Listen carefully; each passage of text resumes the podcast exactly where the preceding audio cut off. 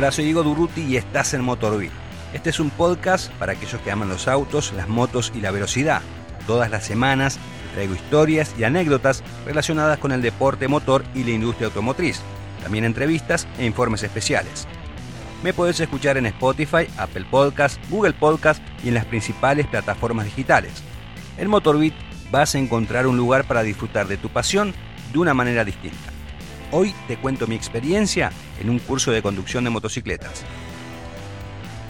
Este episodio es presentado por AMB, asesores especialistas en seguros para motos y cuatris. Conoce más en amb.com.ar.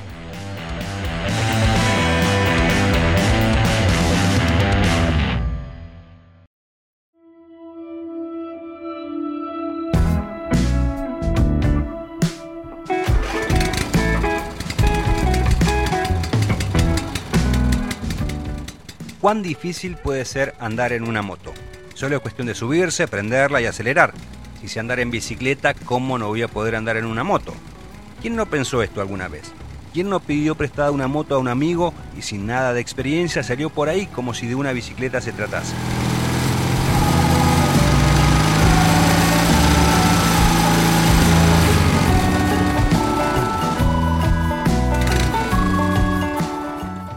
La comparación puede ser burda, pero no es un invento. Mucha gente piensa que la moto es fácil de conducir y la verdad no es tan así.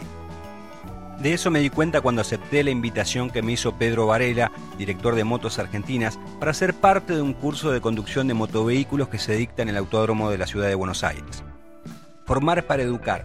Ese es el nombre de esta escuela de conducción segura profesional que tiene como instructores certificados a Rodrigo Chárvez, Víctor Ramírez y Emanuel Topo Camino.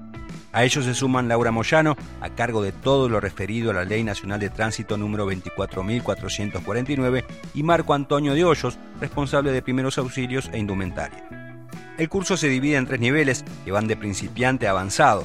Además, hay jornadas específicas para la conducción off-road y también terreno mixto, incluso clases dirigidas a los acompañantes. Rodrigo fue quien me dio más detalles de cada uno de los niveles.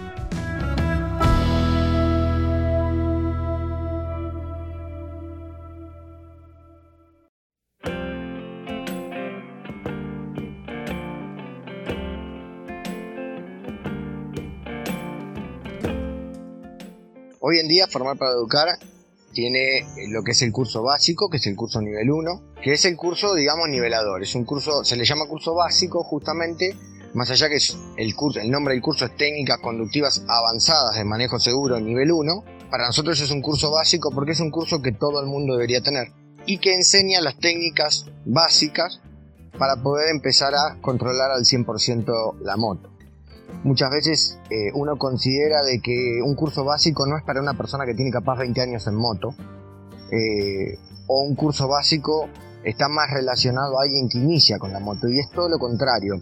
Es muy probable que a una persona que inicia con la moto, eh, muchas veces le preguntamos, ¿realmente hace cuánto andas en moto?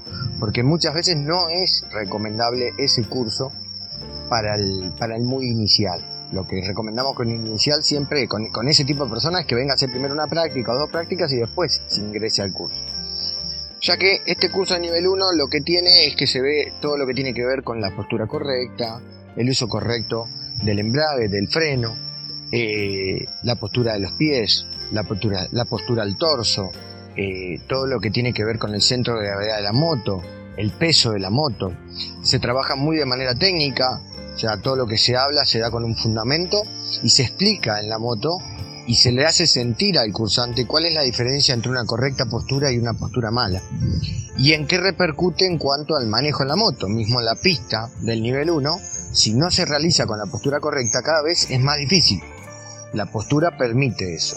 Después se trabaja lo que es frenado, se trabaja lo que es un frenado eh, de emergencia, un frenado y esquive, eh, la técnica del frenado en sí con el freno delantero, con el freno trasero, cómo funcionan en conjunto ambos dos, cómo aprovechar este famoso 70-30 que se menciona en todos lados, que muchas veces está explicado desde un, desde un lugar de frenemos un 70% con el delantero y 30% con el trasero, y no es así, sino que está más relacionado con la capacidad de frenado.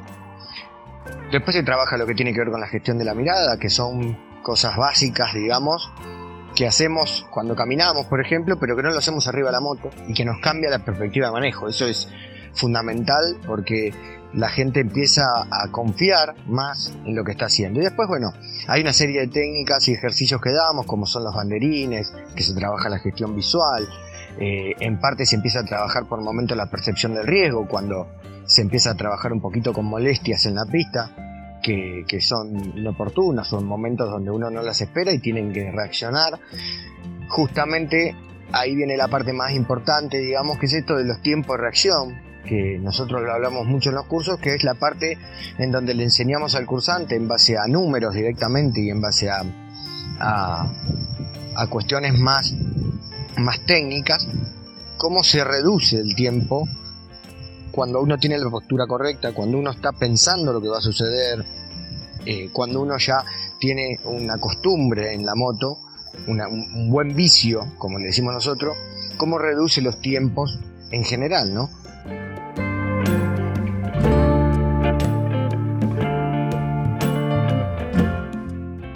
Y el nivel 2 ya se empieza a trabajar un poquito con lo que tiene que ver con ejercicios ya más de destreza, con un poquito más de lo que tiene que ver con el frenado, ya con eh, en algunos momentos con la pista mojada, con trabajo sobre ABS, si no tiene ABS, con lo que es un derrape controlado.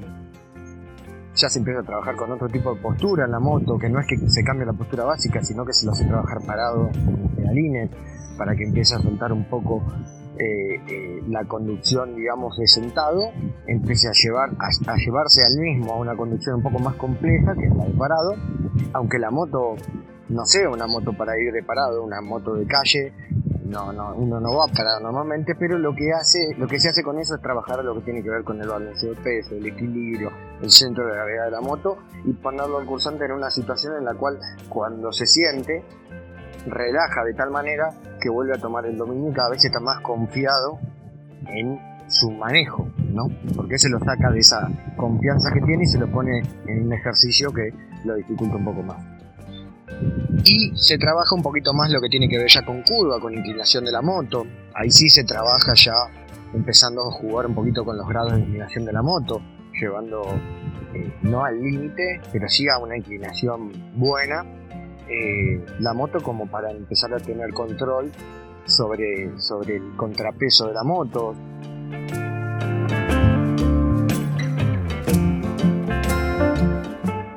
Y después, bueno, está el nivel 3, que el nivel 3 realmente es un nivel ya muy avanzado, eh, es un nivel donde la destreza en la moto ya pasa un poquito más allá, se empieza a trabajar tal vez eh, ya con ejercicios complejos en cuanto al equilibrio, en cuanto a la confianza en la moto. Ya se trabaja mucho más avanzado lo que es la técnica de la curva. Se empieza a trabajar distintas reacciones en situaciones donde no deberían suceder, es decir, un frenado de emergencia en una curva. Pero bueno, se empiezan a trabajar estos ejercicios que ya son muchísimo más avanzados e incluso la pista completa se trabaja con agua.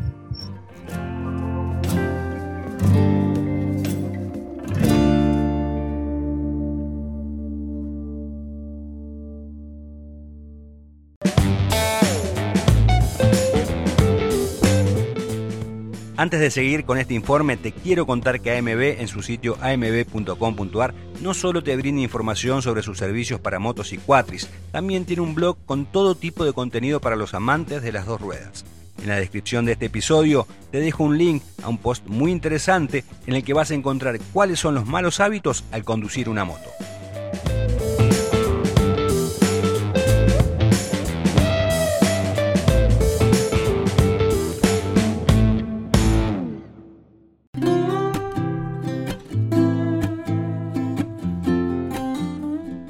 Experiencia sobre una Sanelita 50 que me sirvió para ir de acá para allá en mi adolescencia facilitó que mi adaptación a la moto sea rápida. Sin embargo, grande fue mi sorpresa cuando me empezaron a explicar cosas tan básicas como la técnica para subirse a una motocicleta sin perjudicar su centro de gravedad o incluso cómo poner las manos en el manillar. A ver si me acuerdo. El dedo índice de la mano derecha sobre el freno delantero para mantener el acelerador trabado a una velocidad crucero y los cuatro de la mano izquierda sobre el embrague para evitar quebrarlos ante una caída. Tips que sin dudas merecen ser tenidos en cuenta. A todo eso se sumaron otras indicaciones sobre la postura y la posición de los brazos, cómo poner los pies cuando la moto está detenida, cómo utilizar los frenos o cómo poner las rodillas. Sí, ya se topo, juntándolas contra el tanque pero no apretándolo.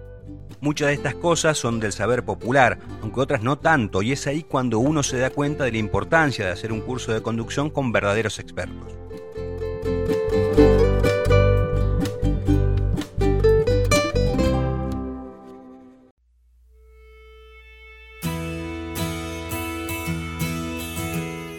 El extenso predio del Autódromo de Buenos Aires es el centro de operaciones de Formar para Educar.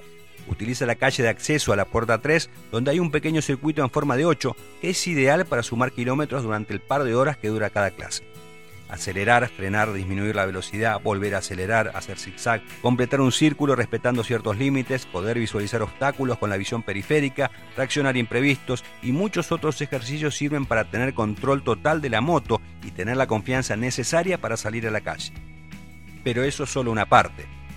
A las clases prácticas se suman charlas teóricas en las que se enseñan todos los aspectos referidos a la Ley Nacional de Tránsito y que también sirven para concientizar sobre la seguridad vial con videos de alto impacto, pero que ayudan a comprender la responsabilidad que significa estar a los mandos de un motovehículo. Así lo explica Laura. Con relación al temario se ve un refresh de lo que es normativa, un refresh de lo que es señales que están muy flojos todos, percepción del riesgo, mostramos eh, en manera visual videos de siniestros viales reales, algunos recreados, donde nosotros en base a, las científicas que hemos participado, a las investigaciones que hemos realizado, aprendemos por qué muere la gente afuera y cómo evitarles a ustedes que les suceda lo mismo. Eh, por ejemplo, la mayoría muere en encrucijada, la mayoría muere en la zona de confort, donde se conocen todos los sentidos de la calle. Es ahí donde nosotros les enseñamos que se tienen que cuidar más todavía. Frenar en todas las esquinas, las tres miradas de la vida, la gestión de la mirada eh, y, todo lo que conlleva todo eso eh, con casos reales para que ustedes, eh, si no tienen percepción del riesgo, reinsertárselo en el caso de los jóvenes sin licencia y recordarles a los que ya tienen licencia que es bueno tener percepción del riesgo, es bueno el manejo defensivo, eh, en un tránsito que debemos pacificar por sobre todas las cosas y que está bastante convulsionado. La función de formar para educar y que ustedes vivan afuera.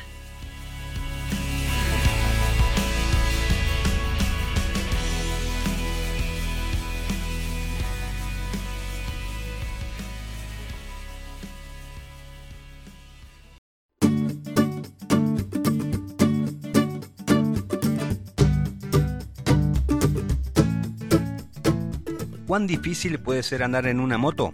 No solo es cuestión de subirse, prenderla y acelerar. Para hacer las cosas bien hay que conocer esos secretos que solo te los pueden dar instructores certificados y apasionados por lo que hacen. Si tenés pensado comprarte una moto, si hace tiempo que no te subís a una y querés volver a hacerlo, o si ya sos usuario y jamás hiciste un curso, te recomiendo que lo hagas. Me lo vas a agradecer.